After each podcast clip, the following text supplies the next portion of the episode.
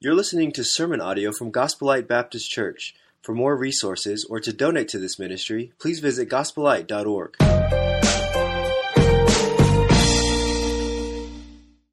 Well, I'm honored today to introduce our speaker. When I got up this morning, I felt differently. First of all, I, I didn't have to speak this morning, so that changes the dynamic of how you feel when you wake up on a Sunday morning and preach. I've been here for 31 years, about 85% of the time, I've probably preached on a Sunday morning since I've been pastor here.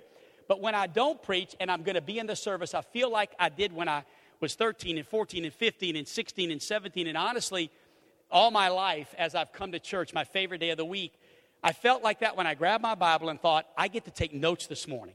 I get to participate as a member, as, a, as someone in the audience. I, I get to participate as someone who is going to receive truth today, be fed the Word of God. And I can't think of anybody I'd rather hear from this morning than the man that God has placed on our hearts, and that is Brother Don Schultheis. It's his first time to preach here at our church, but he's been a pastor for many years. He serves here in our ministry, he serves in our college, and I really believe he's going to take the text that he's been given. That's not always easy. Here's the text, Don. You have to preach this text. Can you handle it? And he has handled it. I heard it this morning. Uh, just tremendous message. Would you please welcome him and just show some gratitude, and then we'll let him preach, all right? Praise the Lord. Thank Love you, man. Love Love you. you. Thank you. As Pastor said, my name is Don Schultheis. Is that working okay? All right. Don Schultheis, and I, um, I uh, have been a member of Gospel Light Baptist Church for three and a half years. Uh, in that time, I have just been honored to serve and be involved in a lot of different things that Pastor Capaci has asked me to do. And on top of that, I, the head baseball coach at Champion Christian College. I'm the director of enrollment management, and I teach some Bible classes. So it is an honor. I'm telling you, there's no better place to serve than Gospel Light Baptist Church and Champion Christian College. God is really on the move, and um, it is. I am honored to be here, to be a part, to be a, to be a, a part of your lives. Thanks for coming this morning. I, uh, I made a gigantic discovery this week, and that is most of us are born with one mouth and two ears. Okay, most of us are in that boat this morning. And if you're in that boat, I like to think that God is trying to tell us through that creation that we are supposed to listen twice as much as we talk. Okay? This is a great opportunity for you to kind of nudge the person beside you and say, hey, honey, he's talking to you, baby. But listen twice as much as we talk. And we all know that in this day and age, sometimes that is minimized. So many people want to have their say. So many know it alls. Many people feel entitled. I want to make my opinion known about politics and people and places and predicaments. Unfortunately, over the years in my immaturity, I have found myself in that camp once or twice. Uh, I will g- give me a topic and I will wax poetic about this, that, and the other things. But as I have grown up, and matured and reached the ripe young age of 56, I can, I, I can proudly, with great humility, let you know this morning that I have learned to listen, especially when God has something to say.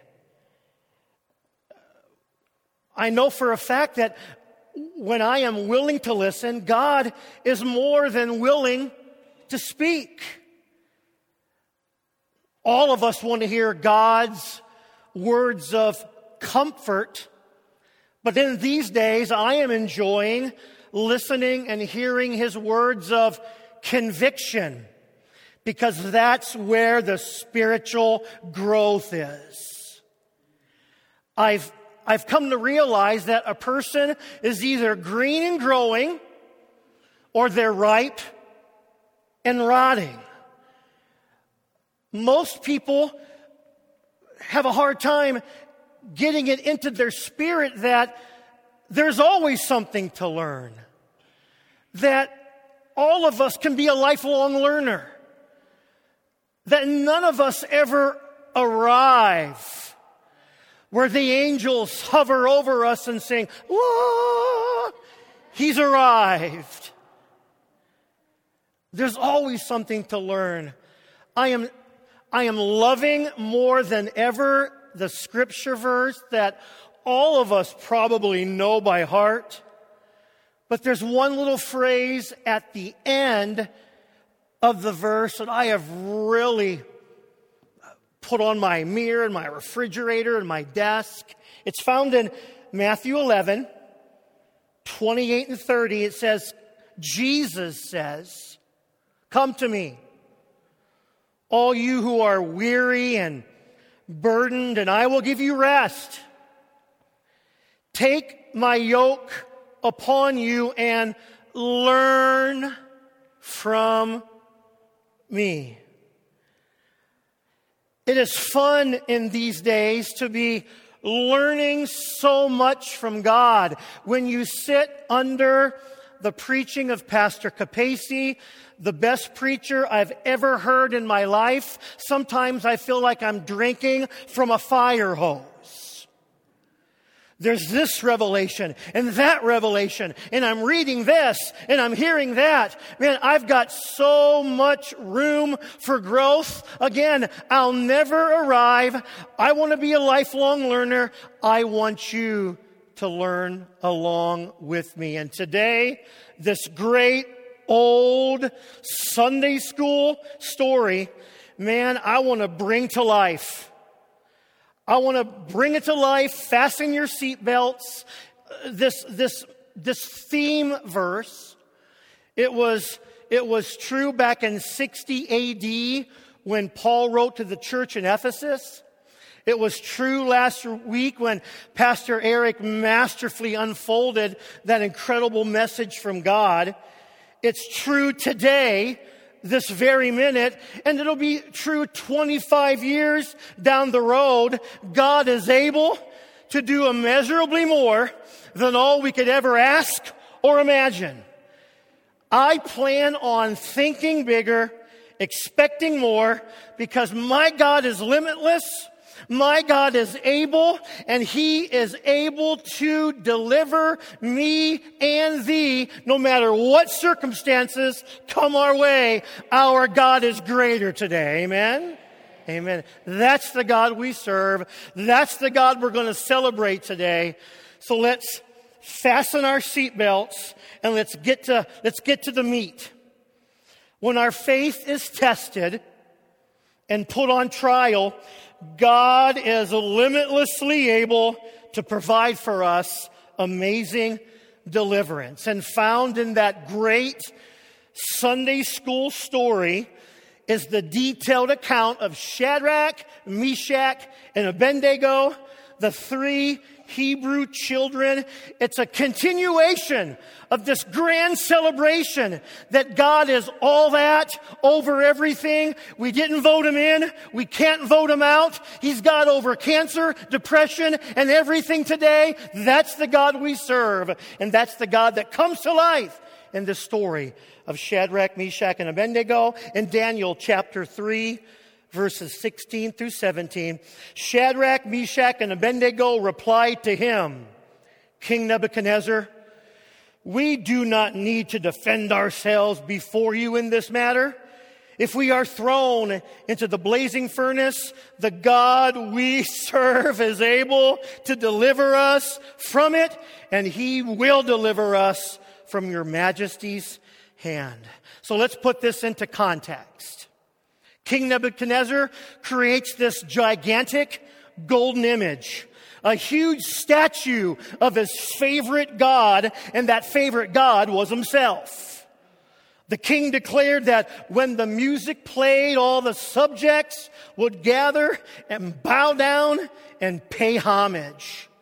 Well, Shadrach, Meshach, and Abednego refused to bow down. This really angered the king. As a matter of fact, he was so angry, um, he decided to pitch those three Hebrew teenagers into the fiery furnace, but he also had the furnace turned up seven times hotter, seven times hotter than normal.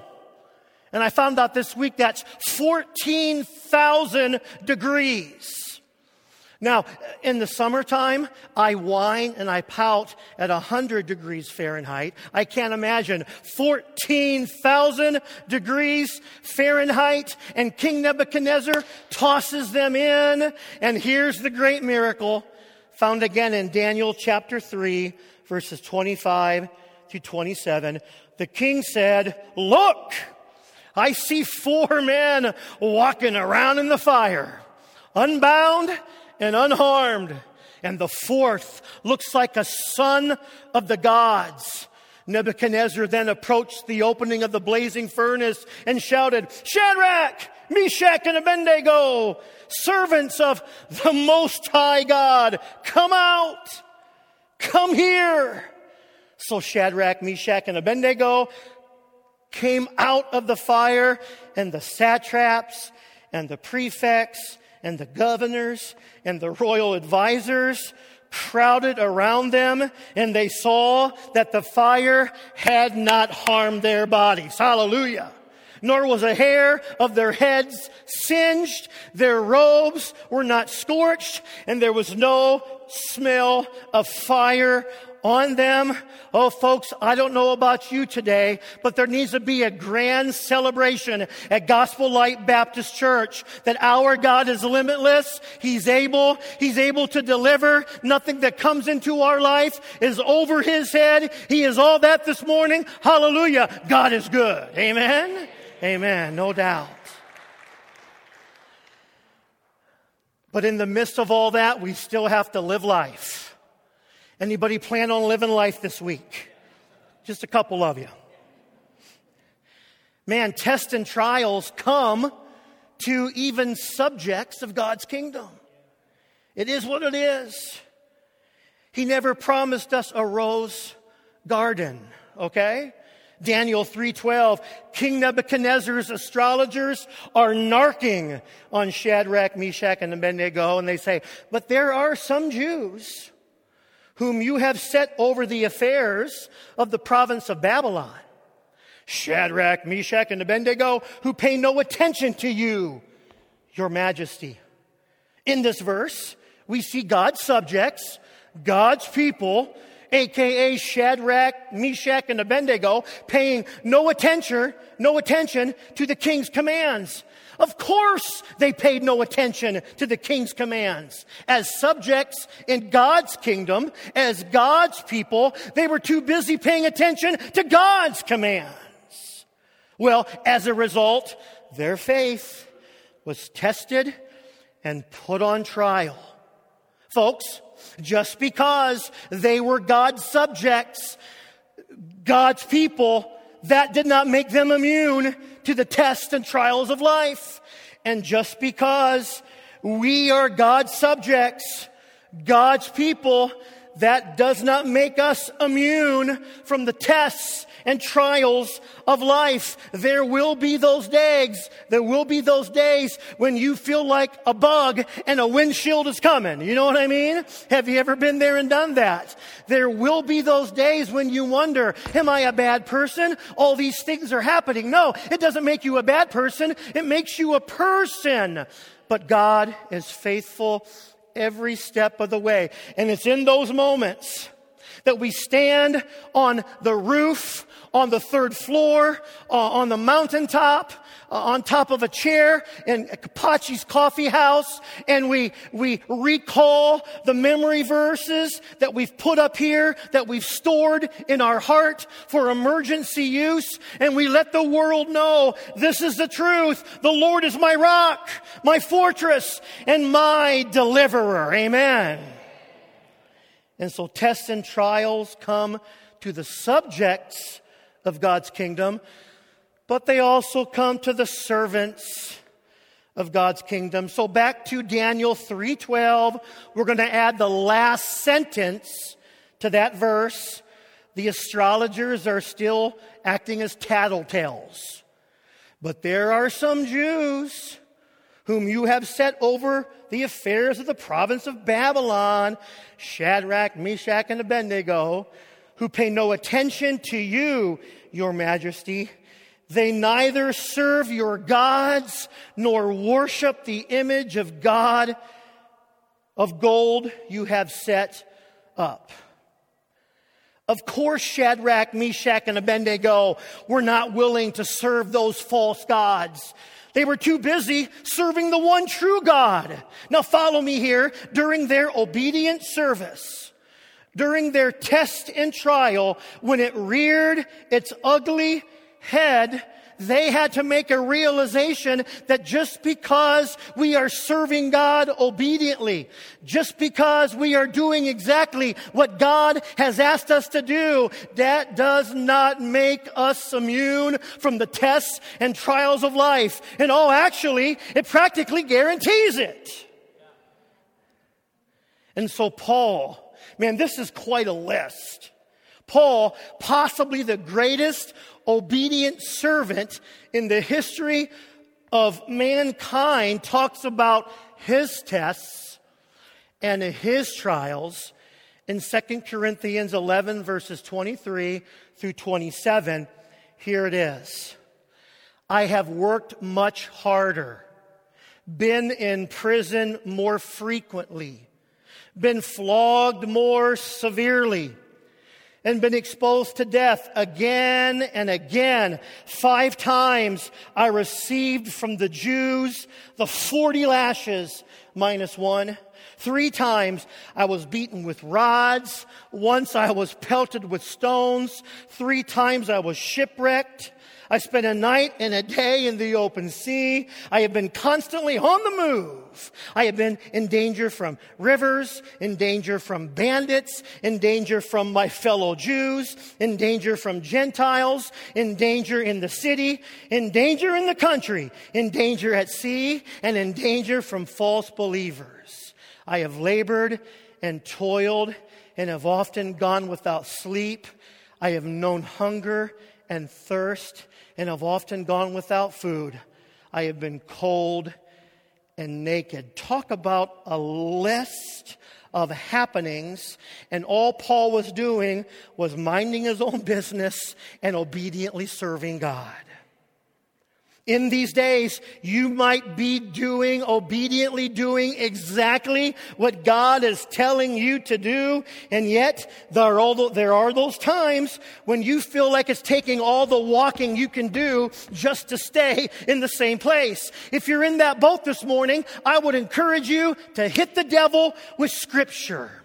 Let us all, let us all be so in the Word that we can recall and reflect on God's great promises where He tells us He is able to deliver us. And with the chariots of Egypt on one side and the Red Sea on the other, Moses said, do not be afraid. Stand firm and you will see the deliverance the Lord will bring you today. Hallelujah.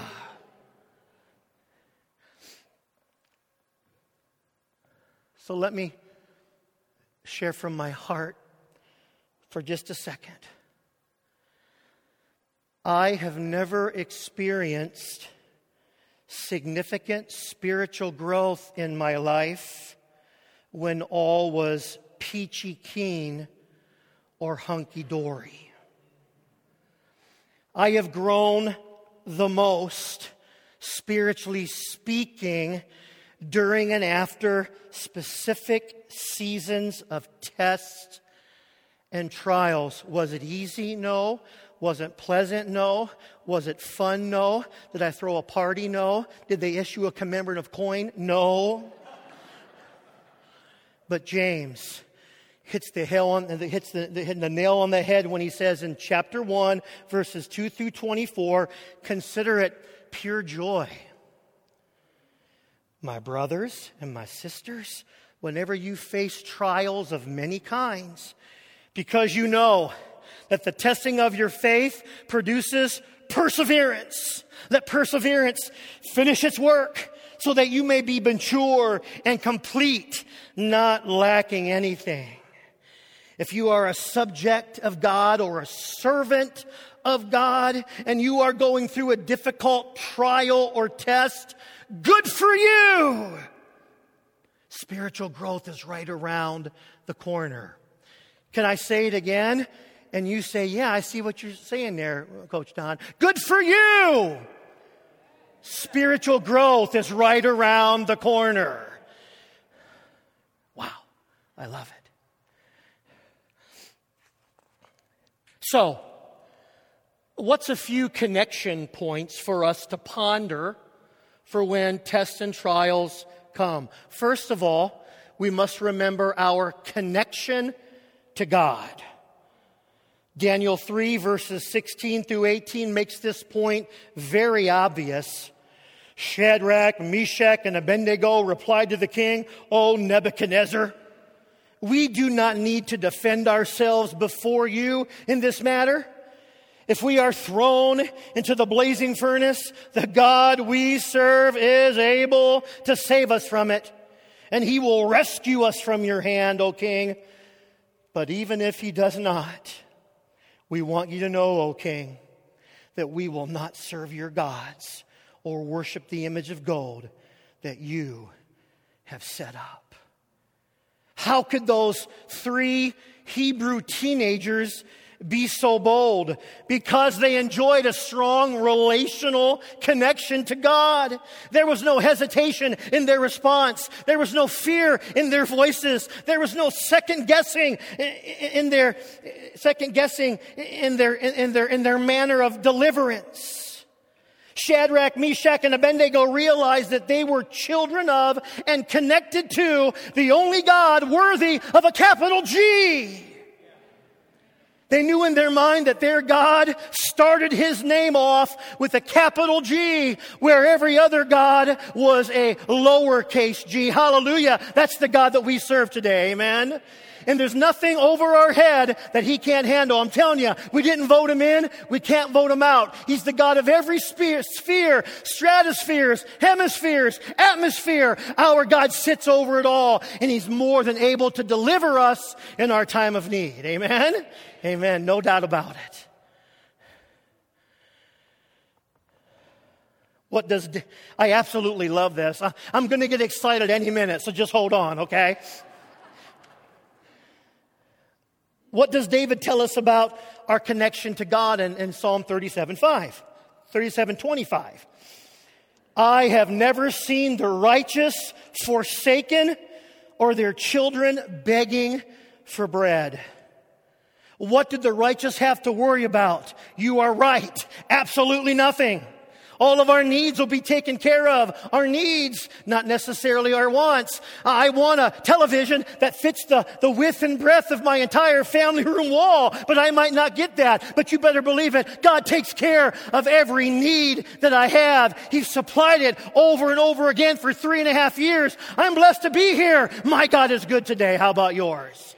Amen our needs, not, necessarily our wants. God's kids must remember that we're not bums wandering our way through the world, but rather we're children of the King. Our God is the creator. Our God is all powerful. God owns it all and he's capable of aiding us in our time of crisis. People talk about having connections. But the Christian is best connected. Someone else might know so and so and such and such, but the child of God today knows God Almighty. Amen. So are you one of God's kids? Are you one of God's kids? Then act like it. A little godly swagger is sometimes appropriate. Okay. I saw Ken Wagner the other day strutting his swagger down the hallway because he knew he was a child of the king. Are you one of God's kids? Then think like it. A little godly thinking is sometimes apropos. Remember that you are connected to a God who delivers. And as I was, man, I'm typing, I'm working, I'm studying, and God is giving me revelation faster than my fingers could keep up. And here's what He was telling me spiritual battles are won and lost in the mind. Spiritual maturity ought to lead us down the path that says mind over matter. When the storm clouds arise, when difficulties come, I wonder how many of us are handicapped by our thought life. Some of us snatch defeat from the jaws of victory just as quickly as the slightest wind blows because our thinking is flawed. Many throw in the towel long before God has a chance to show up and show off and show out because we have overthought and overestimated the test and the trial and underthought and underestimated our connection to a God who delivers.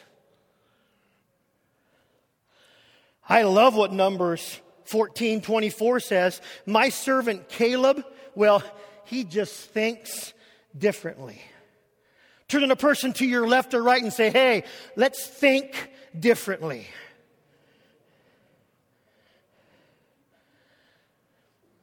As of today, in my Old Testament class, at baseball practice, when a recruit is on campus, when I'm walking down the hallway, I want everybody to know, as for me in my house, there will be no more stinking thinking. No more. And God tells us exact, isn't it just like God to give us the command, then tell us how to do it, how to live the command He's given us, to live out the command that He's given us? Look there, this is incredible. Philippians 4 8. It tells us exactly how to think. Finally, brothers, man, whatever's true, whatever's noble, whatever is right, whatever's pure, whatever is lovely, whatever is admirable, if anything is excellent or praiseworthy, think about such things. This morning and in the days ahead, let's all remember that when tests and trials come, deliverance is right around the corner. Our God is limitless and able. But we also must remember the control of God. Yeah, we are connected to, but our God is also in control. I can't get enough of these great verses. Daniel chapter 3, verses 16 through 18.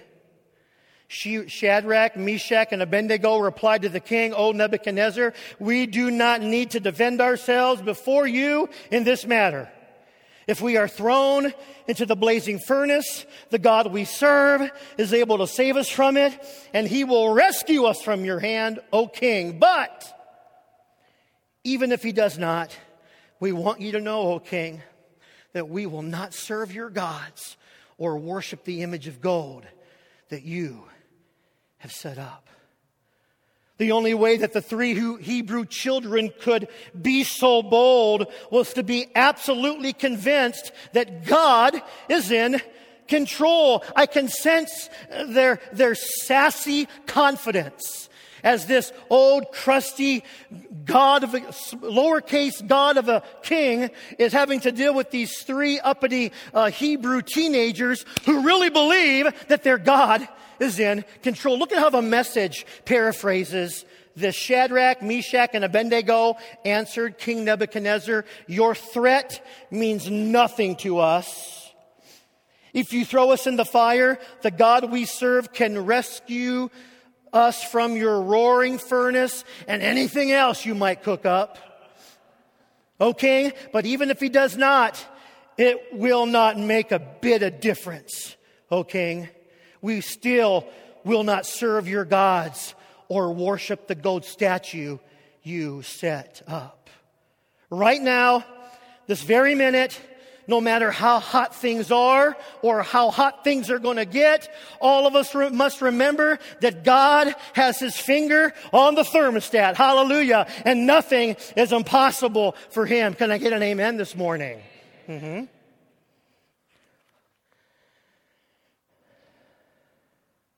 Now, in this idea of control, there are, there are two obvious signposts that jumped out at me that we could celebrate just how in control God really is. Now, Shadrach, Meshach, and Abednego were freed in their fiery test and trial. Daniel 3, verses 21, 23, and 24 mention words like bound, firmly tied up, and tied up. The three Hebrew children went into that fiery furnace bound by ropes. However, the fiery furnace, that test and trial, burned away the thing, the ropes that previously had them all tied up. God used the fire in the furnace to free those men from the things that once held them captive. Now, hold that thought.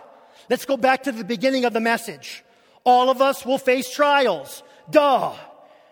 Subjects of God's kingdom, servants in God's kingdom.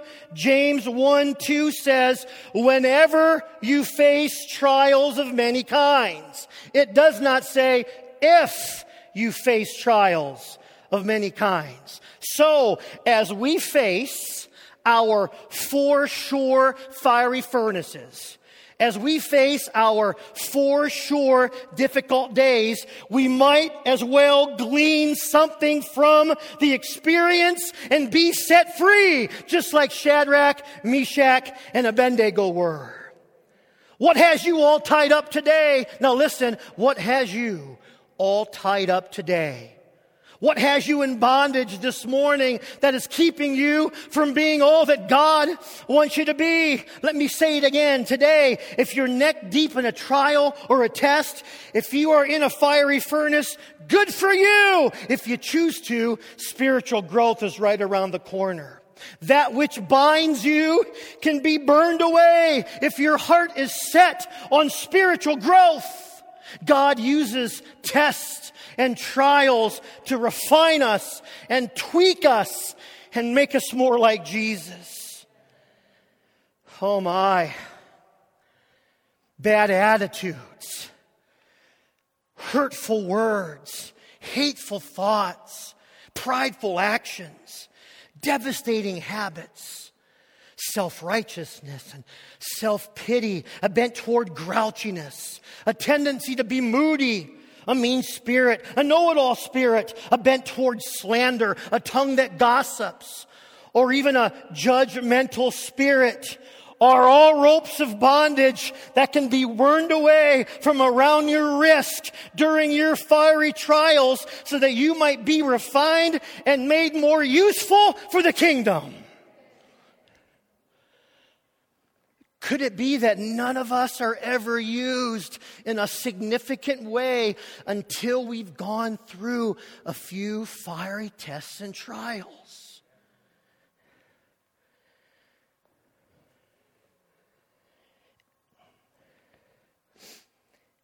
Any good, any good that I have done, any good that I have done or am doing for God's kingdom has been, has been made possible because I've walked through a fiery furnace or two. It was only then that some ropes were burned away. When I came here three and a half years ago, I felt like a bug and the windshield was coming on a daily basis. And yet, God opened the door miraculously for me to step in and be here. Outside of my salvation and my wife, this is the greatest gift that God has ever given to me. And I came in limping, but hallelujah, today I'm leaping because my God is in control and there are a few rough edges that God had to burn away that could only be burned away by taking me through a fiery furnace, a test or a trial, or a few difficult days. Again, if you're going through a rough time, good for you. Spiritual growth is right around the corner. Good preaching, Coach Don. Uh huh. Uh huh.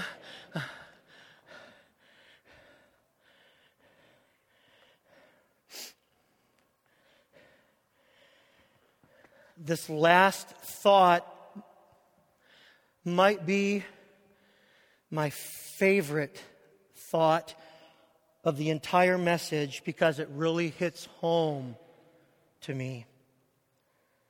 Shadrach, Meshach, and Abednego, they, fr- they, they, they, were, they were friends who found a friend in the fire. Shadrach, Meshach, and Abednego, they were friends who found a friend in the fire. So we all know this is, this is awesome. Daniel 3:25. King Nebuchadnezzar says, "Look, I see four men walking around, and the fourth looks like a son of the gods." That, that fourth man in that fiery furnace was not a son of the gods, he was a son of the only God. Man, woo! While Shadrach, Meshach, and Abednego were knee deep in that ridiculously hot furnace, Jesus met them there.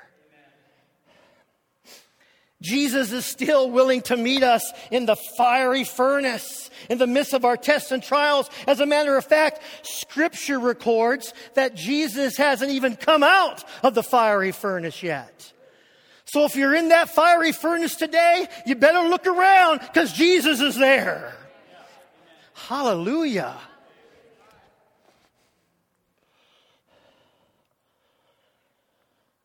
That in itself is very cool. We could all go home and say, woo! But what I don't want us to miss as we bring this to an end is this thought. They were friends. Shadrach, Meshach, and Abednego were friends who found a friend in the fiery furnace. As I look at this story, there's one thing that always seems to be left out, and that's the friendship factor. Shadrach, Meshach, and Abednego stood tall individually in the midst of their test and trial because they each had two friends who were willing to stand with them. Two friends who had their back.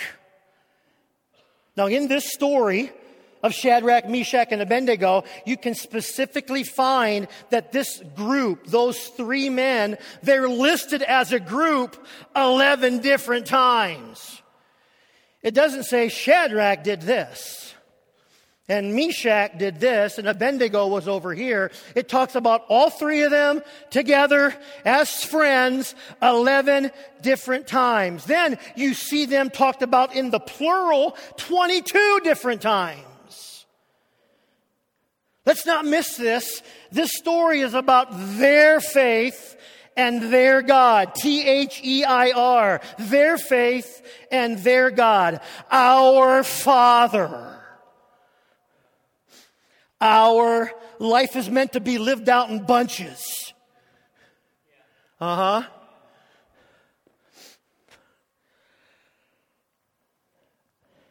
They were friends. I'm naive enough to think, and maybe even just a little bit silly enough to believe, that there's power in authentic friendship. This morning, I would be so bold to say that if we're going to go to church together, we might as well like each other and be friends. Duh. That's worthy of saying again if we're going to go to church together, we might as well like each other and be friends. Not even one of us should ever be allowed to go through a test or trial without at least one of us knowing about it, caring about it, and doing something about it. Man, if you really want to know who your friends are, just look to your side when the storm clouds arise. And I've found out over the years that if you really want to know who your friends, out, friends are, just make a mistake. Does that make sense? But Ecclesiastes is true. Today more than ever, two is better than one. Two's better than one. Can you say it with me? Two's better than one. Back in the day, families that could afford to buy pork felt like they were something special. Back when I was just a teenager, if you could buy pork, that made you feel like, man, your family was something special. When visitors came over, they would hang up their bacon to show it off. Look, there's my bacon. Be impressed. It was a sign of wealth. It was a sign of prestige that a man could bring home the bacon. But it gets better. People would often cut off a little piece of that bacon to share with their guests as they stopped by. And then they would all sit around the table and chew the fat together. That's where we get those phrases, by the way. See what I do in my spare time? It's amazing. So, church in these days, come on now, don't, don't, don't, don't, don't check out right now. In these days, we as friends must be willing to share our bacon and chew the fat together with each other, with a friend, when a friend is walking through a test or a trial when a word of encouragement is needed, when a scripture verse has got to be shared, when a hug is mandated, and when a prayer needs to go up, and when a mountain needs to be moved, friends walk in while non-friends walk out. Prosperity provides friends. Adversity proves them. And I'll say it again. Friends walk in while others walk out. Two are better than one. We've talked for 10 months about being a great church. But I would say today that great churches are made up, made up of great friendships. Never again, never, ever, ever again do I want to walk through a test or trial by myself. Don't let me, and I won't let you. I'm talking about a relationship that goes far beyond a couple hours on Sunday. I'm talking about being more than just acquaintances.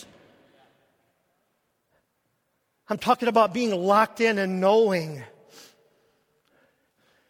this is my friend. I'm not going to walk through a trial by myself ever again, and I'm not going to let he, she, or it walk through a trial by themselves ever again. I don't want to be just that. I don't want to be. I get it on tape, write it down. Get it on video. I don't want to be just the head baseball coach at Champion Christian College. I don't want to be just the director of enrollment management or a Bible professor. What I really want in these days, at my age, at my station of life, what I really want is to be your friend. Plain and simple. Not just on Sundays when we give each other a, a casual and committed. Good morning, how's it going? We don't really care how it's going, but we're going to ask you anyway. Because that's just what we do. But how's it going? You know, how's it going? Is it, we, we, we ask how it's going, and then someone starts talking, and we move on. We don't even give them the time of day. Uh, great churches are made up of great friendships. Are you picking up what I'm laying down? Say amen.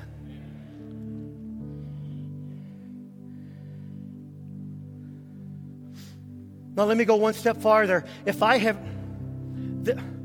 I don't want this to come across self righteously or in a self righteous mode, but if I have hurt any one of you, I beg that you would forgive me right now, this very minute. If I have hurt your feelings, done you wrong, been out of line, I want, I beg your forgiveness because I want to be friends. May there be forgiveness and reconciliation all over the building. I want to be your friend. Forgive me. Let's walk through this trial together. That's the kind of church I want to be a part of. How about you? That's the kind of church I want to be a part of. How about you? Two are better than one. Our God is limitless. Sometimes I just need to hear it. There are some times when God's people need to hear good thing, good things from God's people. Does that make sense? There are some of those days when I just need to hear a good thing from God's people. let me tell you something good. Let me share a testimony. All of us being givers of testimonies when you need it, and receivers of testimonies when I need it. Where two are better than one. God is able, He can deliver. Hallelujah, He's limitless. So, as the worship team prepares to sing, and as I lead us in a time of prayer, I had this great, I'm an idealist. I am. I had this great, I had this picture of a friend walking over to a friend saying, I know what you're going through. As friends, let's pray to this limitless God who's able. And rest assured, I've got you back as we walk through this together.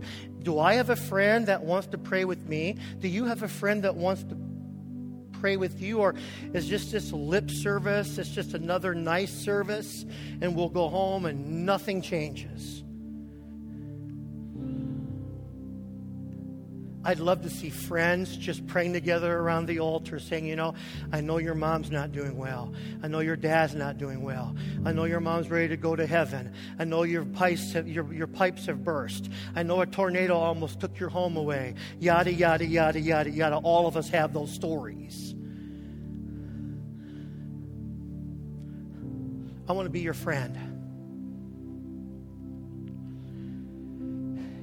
As God serves as the ultimate friend. Can I pray for us? And then the worship team will lead. There's going to be an elder on both sides because I want us to take that point seriously about God burning the ropes away. That can only be done in the midst of a fiery test and trial that we're not really much good for the kingdom until some of that stuff is gone. It's time for personal growth. Hallelujah. Let me pray for us. God, Thanks for your message. Thanks for your love. Thanks for the great stories of the Bible. God, I ask today that friends would rise up. And then, once upon a time, friends would find forgiveness and reconciliation. And that we would all face this week uh, together in the plural, serving our God.